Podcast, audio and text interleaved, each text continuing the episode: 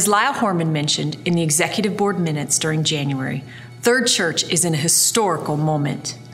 Our consistory and executive board have voted unanimously to leave the Reformed Church in America and join the Sending Network. There was 100% participation in the vote, and all 53 voters voted to endorse and embrace the foundational statements of the Sending Network and petition the Classis of Central Iowa to transfer documents and fully commit to the process. And this is a process outlined in the Book of Church Order that will allow our congregation to transfer from the RCA to the Sending Network. This is a very strong affirmation of both our direction and the unity of the Third Church leadership. Lyle also mentioned that this historic moment would involve a series of smaller steps.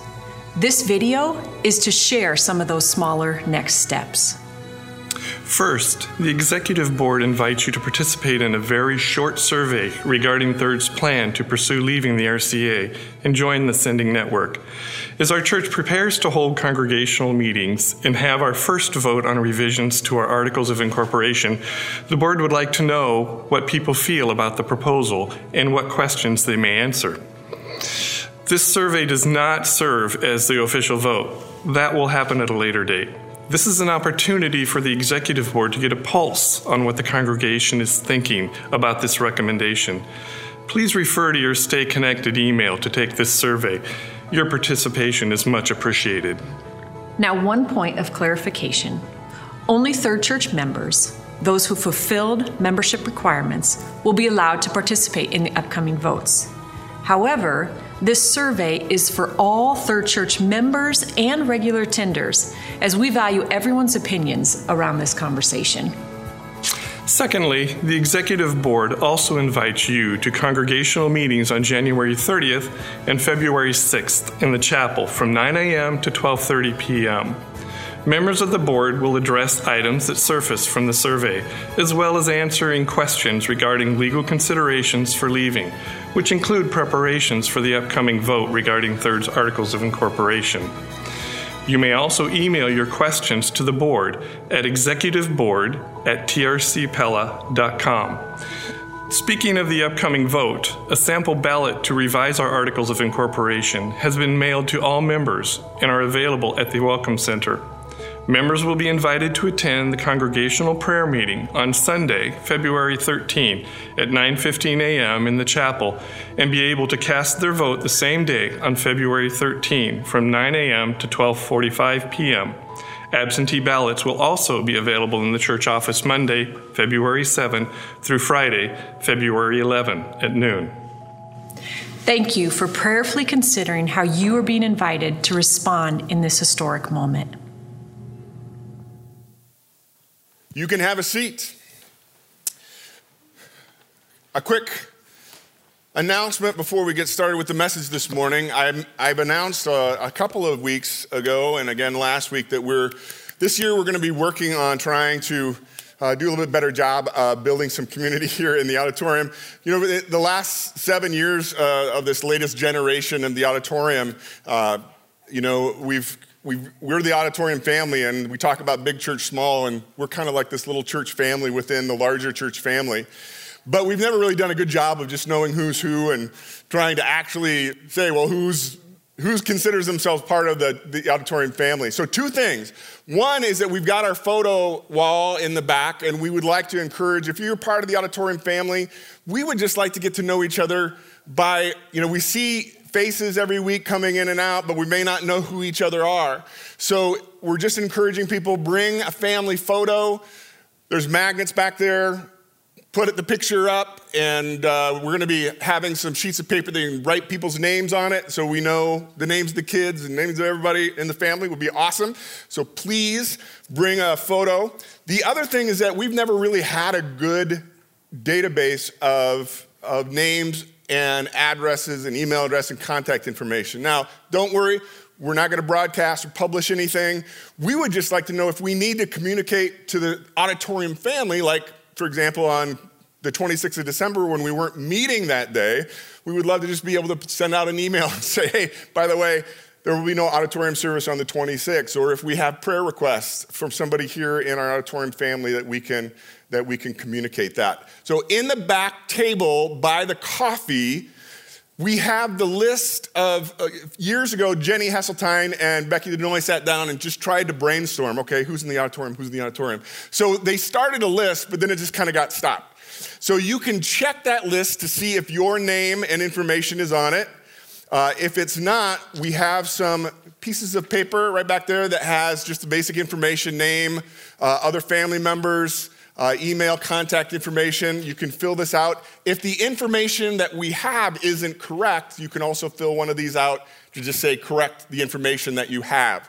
Uh, so we'd love that. Again, no obligation. This is if you would like to you know, sign up and just be recognized as a member of the auditorium family here at Third. Okay, if you have any questions, you can talk to Wendy uh, after the service. Be ah.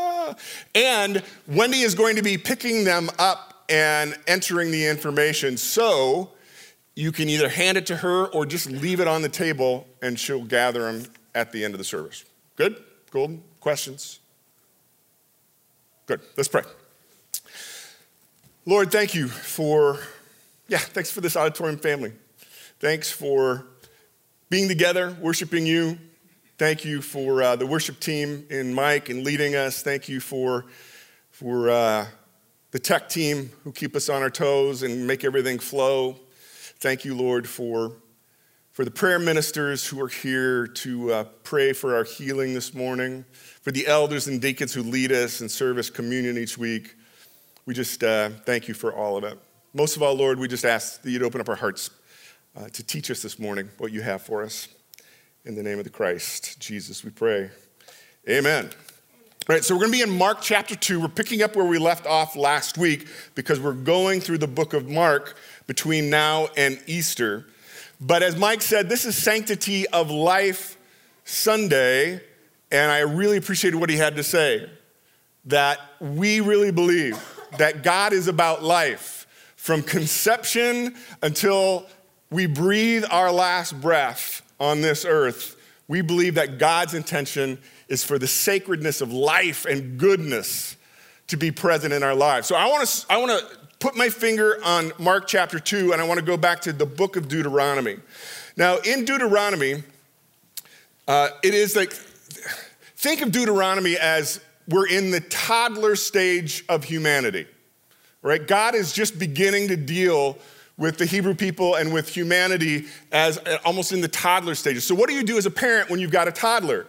You lay down the law, all right? When the stove coil is red, you don't touch it, okay? And I can remember my own daughter Madison having to grab that little hand and squeeze it just enough for her to go, ah, uh huh. Don't touch when it's red. Now, she might have thought that I was being kind of mean and harsh in that moment, but I was trying to teach her a lesson that was for her own good and health.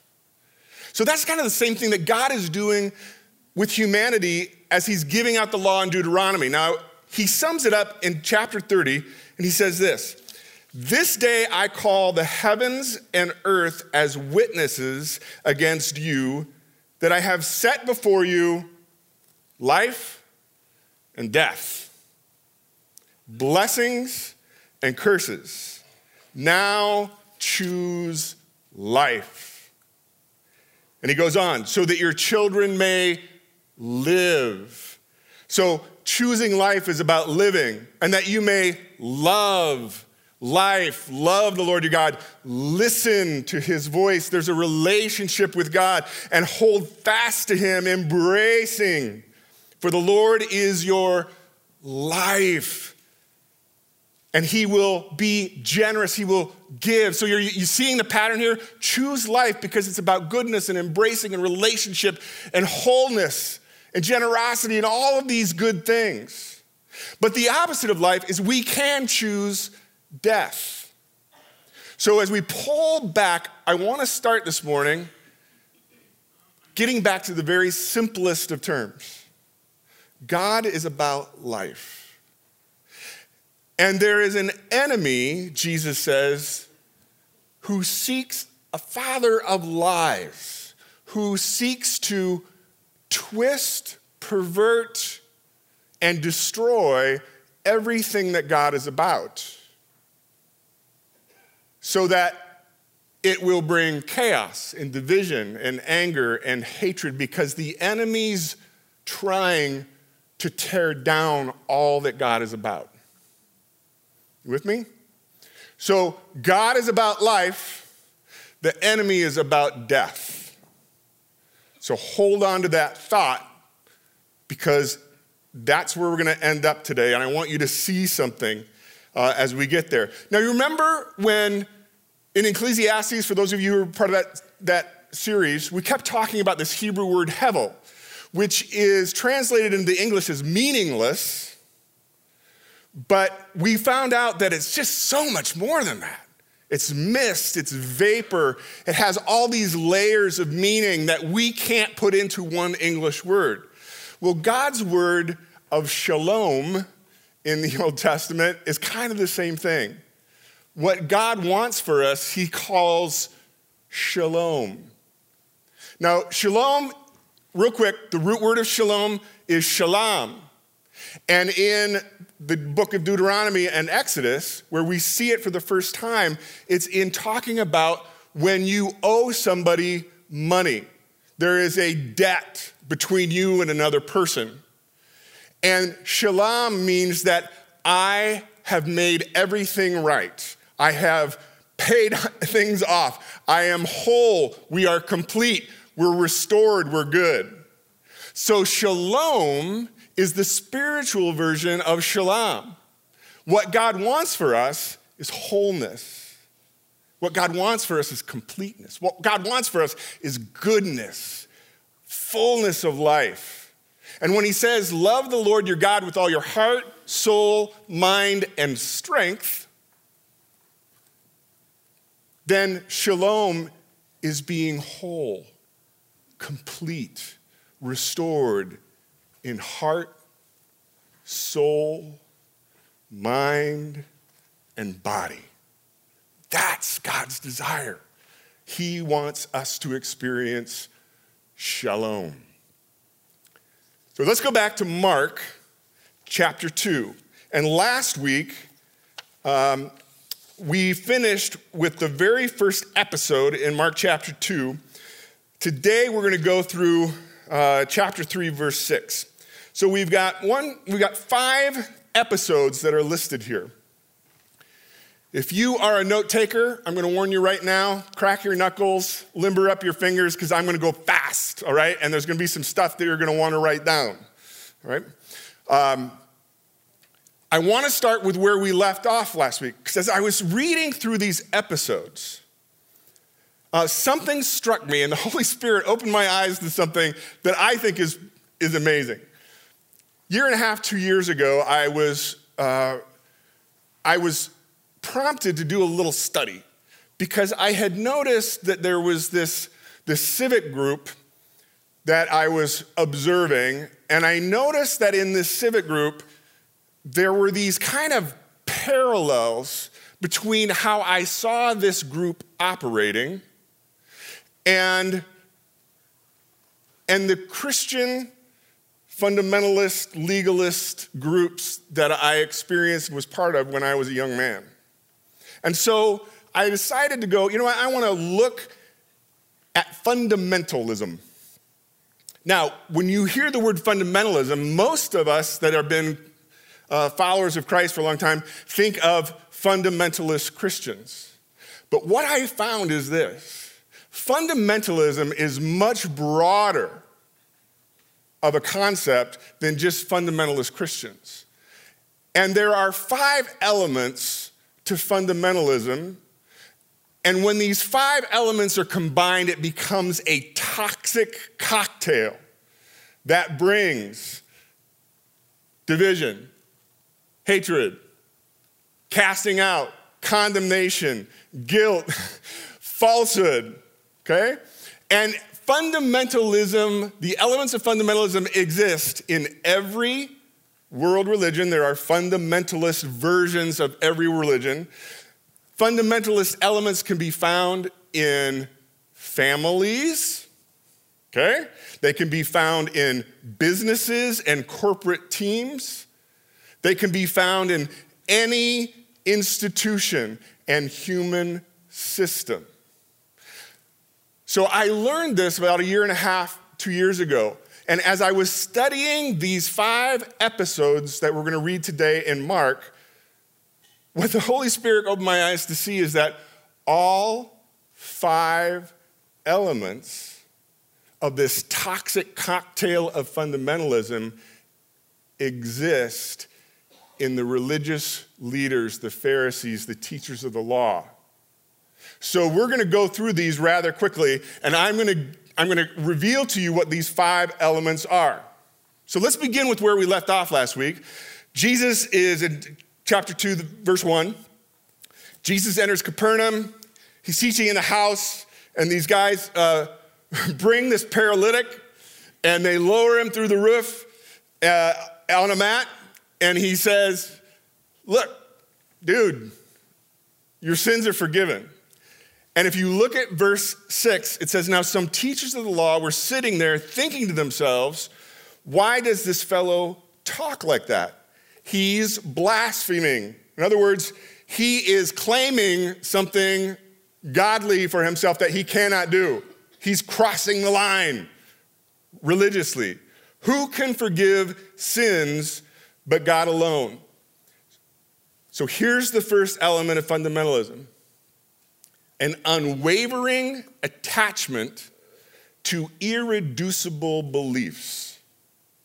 Say it again an unwavering attachment to irreducible beliefs. In other words, in a fundamentalist human system, we have these beliefs and they cannot be questioned they, you cannot go against them and they cannot be reduced they are the linchpin and we hold to them unwaveringly now, to the fundamentalist uh, Jewish system in Jesus' day, one of those, you know, those unwavering attachment to irreducible beliefs was that the Messiah who was going to come was going to be this royal warrior king who's going to wipe out the Romans. He was going to, he's going to set up his kingdom on earth. This is what they're looking for. So when Jesus comes and says, Son, your sins are forgiven, what he's saying is, I can forgive sins because I'm God. But they look at that and go, No, no, no, no, no, no, no, you can't possibly be the Messiah. You're just a man. And so he was reducing this irreducible belief in their eyes of what they expected the Messiah to be. So Jesus looks at them and he says, he knows, he, he knew in his spirit what they were thinking in his hearts, and he said to them, Why are you thinking these things? Which is easier to say to this paralyzed man, Your sins are forgiven, or to say, Get up and take your mat and walk? But I want you to know that the Son of Man, I am the Son of Man, I am the Messiah. The Son of Man has the authority on earth to forgive sins. So he said to the man, Tell you, take up your mat and go home and everyone was amazed, except for the detractors who, for whom Jesus has just tried to reduce their irreducible belief. So you feel the seeds of discontent within his enemies. Let's go on. Once again, Jesus went out to a bedside uh, beside the lake, and a large crowd came to him, and he began to teach them. As he walked along, he saw Levi, son of Alphaeus, sitting at the tax collector's booth. So, a tax collector, Matthew was a Hebrew, he was a Jewish guy, been raised in the, in the system just like everybody else. But Levi was a Roman collaborator because he collected taxes for Rome. And the way it worked, I collect what Rome requires of me, and anything else that I can collect above and beyond that is mine. So Matthew was seen as a, a collaborator, a traitor, a treasonous person in the eyes of the human system of Judaism. And he hung out with undesirables. Okay? So while Jesus was having dinner at Levi's house, many tax collectors and sinners were eating with him and his disciples.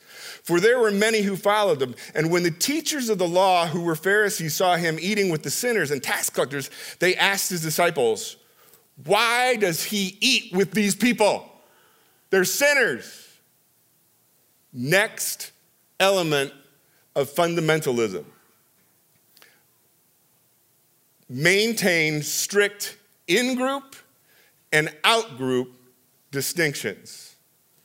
There are people who are in, who is acceptable to be around, and there are people who are out, and you will not associate with them. Okay? Matthew was definitely out, as were his friends, his fellow tax collectors, the women that were in that group were out. So the Pharisees looked at that and they immediately said, This teacher, Jesus, that everybody's talking about, he can't possibly be good because he's hanging around with these people. That's classic fundamentalism right there. So, what does Jesus say? He says, It's not the healthy who need a doctor in other words, what am I bringing? I'm trying to bring life. I'm trying to heal these people. I want them to experience shalom and be restored in relationship to God. You guys, you're religious people. According to you, you got it all figured out. So, whatever. But these people, these people I want to give life to. Next episode. Now, John's disciples and the Pharisees were fasting. Some people came and asked Jesus, How is it that John's disciples and the disciples of the Pharisees are fasting, but your disciples are not? Next element of fundamentalism a sense of purity and ideal in thought and behavior. In other words, a fundamentalist system says, this is what you should be.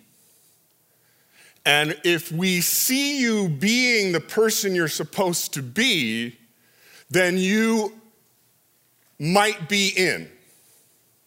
But if you are not pure and ideal according to the rules of our system, then Again, in group, out group. You are out.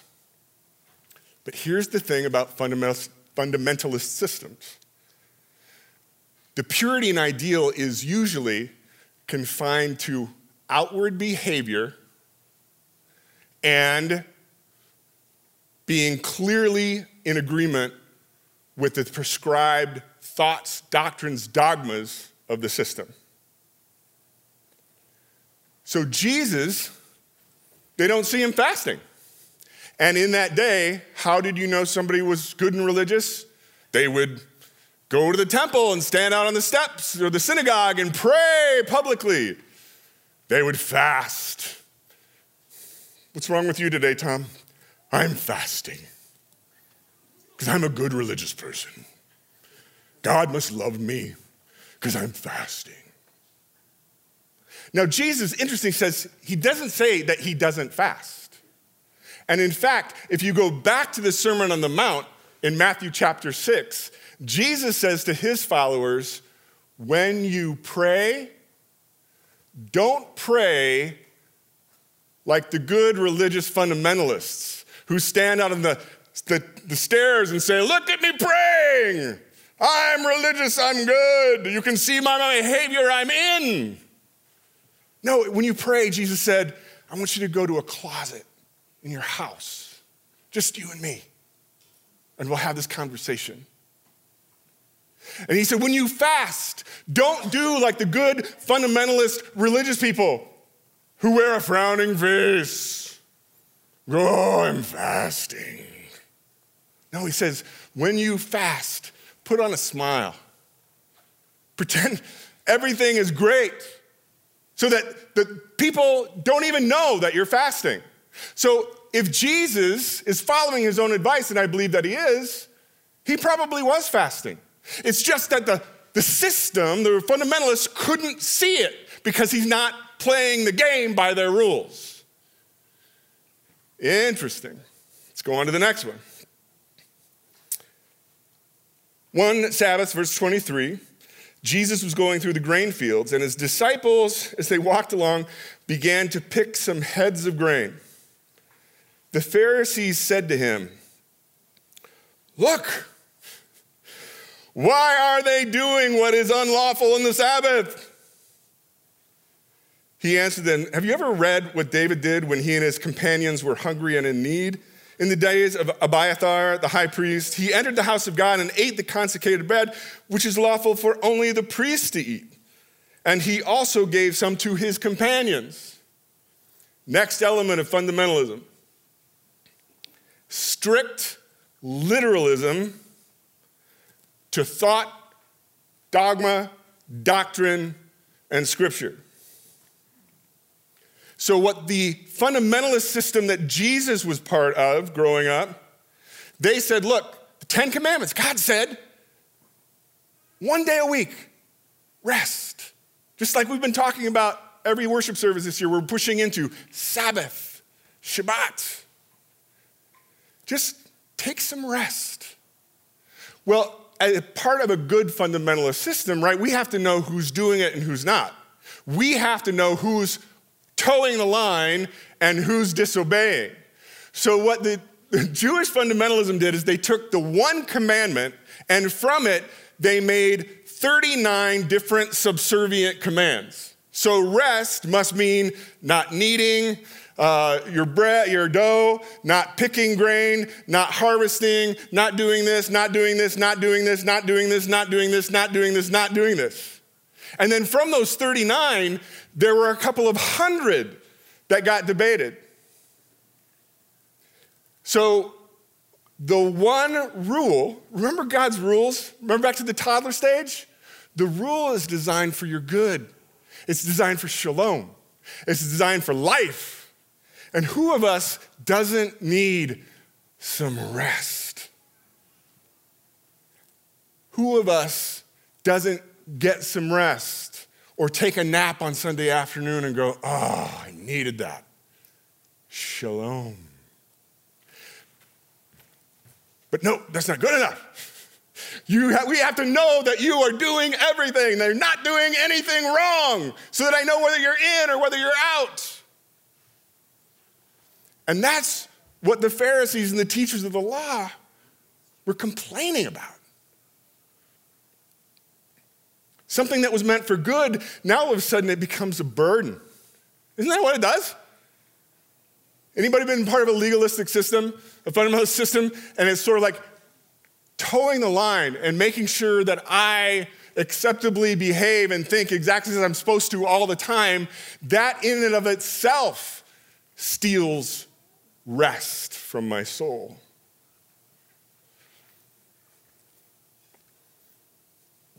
As we get into the last one here at the beginning of chapter three, um, I want to show this story to you. Both this last episode and the last episode in the message, these two episodes, I want you to see from the scene from The Chosen. Okay? So let's take a look. Shalom. Even to the 10th generation none of them may enter the assembly of the Lord forever. May I, may I see? Because they did not meet you with bread and with what? Excuse me, what are you doing? What is your name? Elam. Your friend Elam has a withered hand. Are you a healer? It is not lawful to heal on Sabbath. Which one of you who has a sheep and it falls into a pit on the Sabbath will not take hold of it and lift it Who out? are you to speak to our congregation in such a Of way? how much more value is this man than a sheep? Stop this at once. Come here. Come stand here. It's okay. Elam, sit down. We don't know this person. He could be a shaman. Is it lawful on Sabbath to do good or to do harm? To save life or to kill. This affliction does not threaten his life. It does not even affect his health.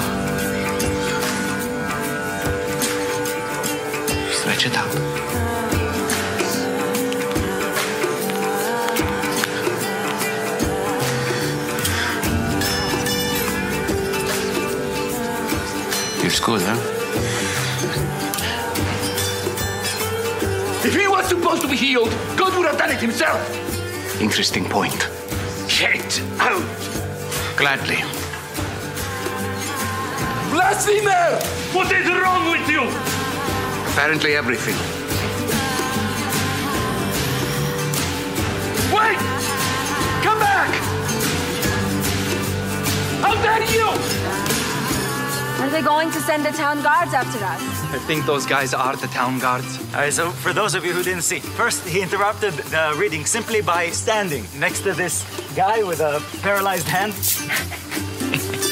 then the priest. what? Reaping or harvesting on Shabbat. Oh, yes.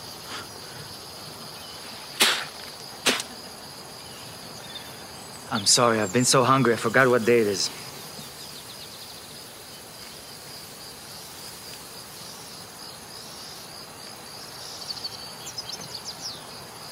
You may.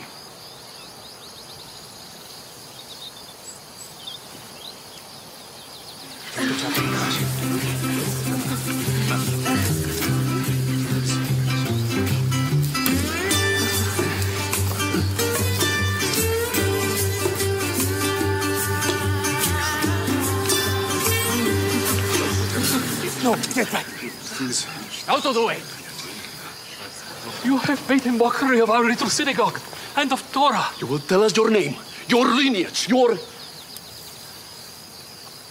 virtue, and now your disciples are doing what is not lawful to do on the Sabbath. Have you not read what David did when he was in need and was hungry? He entered the house of God in the time of Ahimelech, the priest, and ate the bread of the presence, which was not lawful for him to eat, but only for the priests. You would compare yourself to David. It was an emergency. Or have you not read in the law how on Shabbat the priests in the temple profane the Sabbath, but are guiltless? That's for Levites. Are you a Levite of priestly lineage? Listen carefully. Something greater than the temple is here.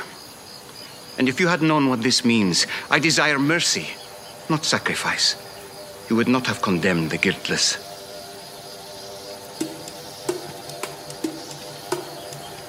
Sabbath was made for man, not man for the Sabbath. So, the Son of Man is Lord even of the Sabbath. The Son of Man. Let's go.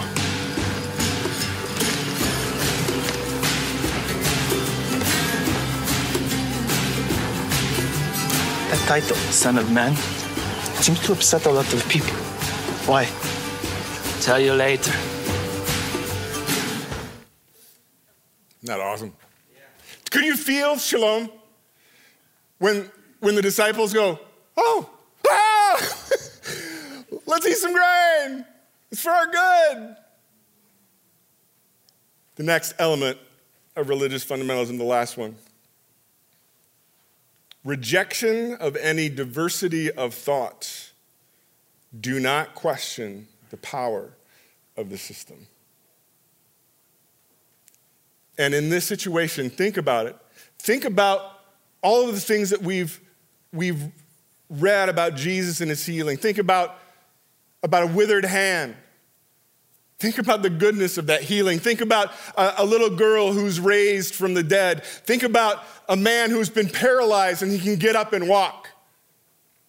Think about a, a person who's been demon possessed and they've been freed of those demons.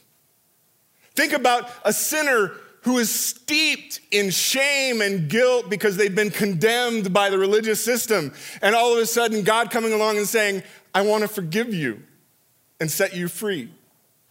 Now, think about the goodness in each of those individuals. Think about the goodness that gets spread, not only in their life, but to everyone in their circles of influence. Think about the parents of that little girl and the goodness and shalom that came into that house because she was healed. Think about the whole community that had to deal with this demon possessed guy. We had to deal with him every day in, in the town.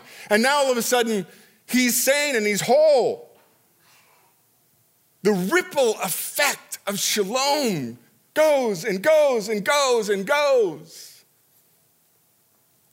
And now compare that to the effect of the fundamentalist system meagerness, rules, condemnation, guilt.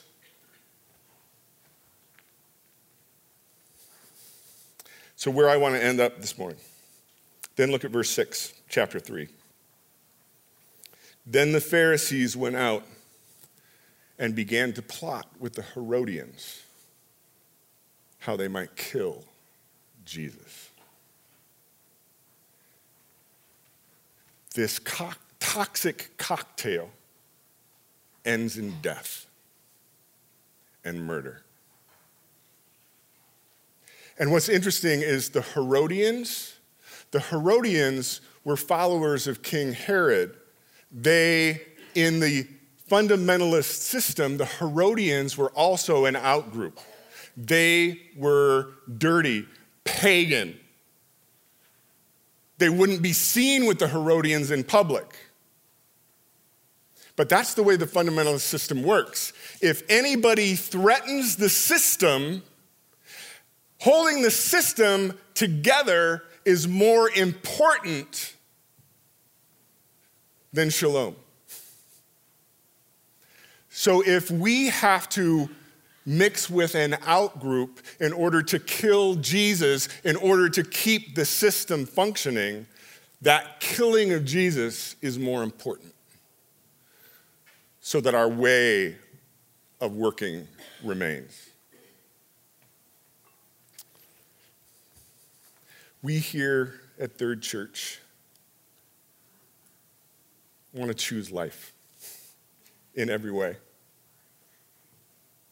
And what we celebrate is how God brings life in so many ways and in so many ways of healing. And I want to end this morning. We have a video clip that tells the story of, of one of our members. And then after that, we'll have some time of prayer and worship. Go ahead.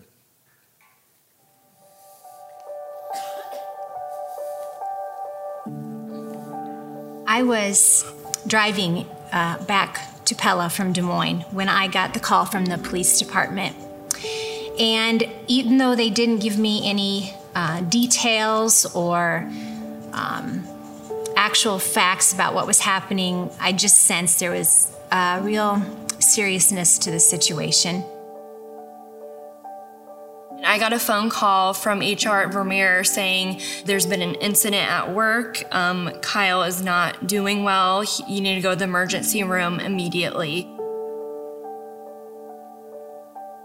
We had traveled out to uh, South Carolina the day before and then down to Florida uh, the day of. And so, actually, uh, you know, I got a message uh, on my phone uh, in flight between Florida and South South Carolina. And so when we were landing, my phone just lit up with text messages and uh, voice messages. And I thought to myself, what is going on? And so I called Monica. She shared that Kyle um, was on his way to the ER and that something really um, serious had happened. So I, I did not have a lot of information because that was a short conversation. I had to get on a plane. So we, we took off from South Carolina. And frankly, I didn't know whether Kyle would be awake or not, alive or not when I landed. There was a lady that happened to be walking by on the Vermeer bike path or walking trail mm-hmm. and heard like a loud crash and she saw that Kyle hadn't rear-ended somebody and was just like kind of sitting there in the parking lot. And so she called Vermeer security and was like hey there's a hit and run. Like hurry. Like you can catch the guy if you come soon enough. And so Vermeer security was three guys came running basically out of the security office. Kyle was parked near there and just kind of found Kyle slumped over, still in reverse in Vermeer parking lot. From there, they called 911. Pella police officers, two of them came like seconds later. They happened to just be nearby at Madison School. Um, came, started CPR on Kyle. A second officer came and had an AED unit on him and shocked him.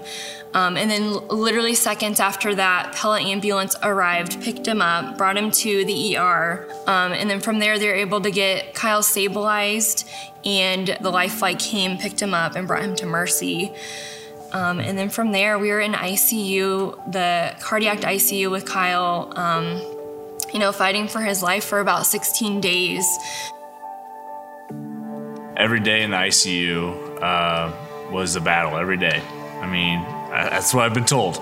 Uh, so uh, I was fighting for my life. He was um, in a coma for like three or four days, I believe, and then he slowly woke up from that. And from there, it was kind of just um, a long wait. Um, the only thing we could really do was lean on God and prayer and just hope and confidence in God that, you know, we were going to make it through this and come out the other side one thing would pop up and we would get through it. And uh, um, slowly and surely, I woke up and uh, had to learn how to walk again. Every morning, my sister would text me uh, scripture and prayer that uh, I would read over Kyle when I would go into the hospital room with him. And um, it was nearing the end of his time in the hospital, but I was weary and not even knowing how to keep on and to pray. And so I was with Kyle and I said, I'm going to read you Melissa's prayer now and read her text message from this morning. And so I read that to him and I'm reading that over him. And all of a sudden he, he goes like this and he goes, Mom, I think I just got healed. And we claimed that, and it wasn't more than an hour later, and it was confirmed by the doctors. That problem was gone, taken care of.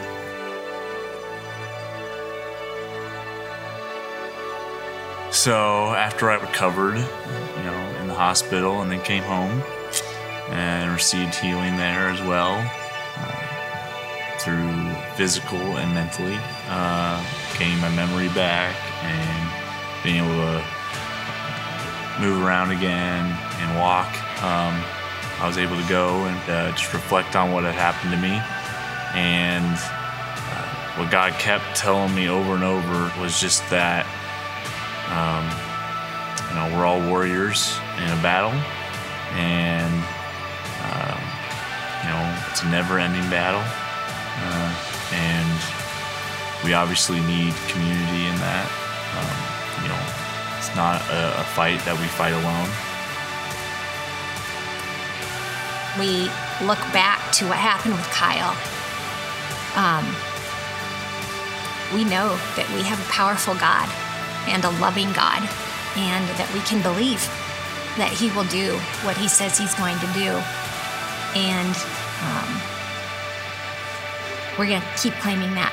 We're going to keep claiming that over and over.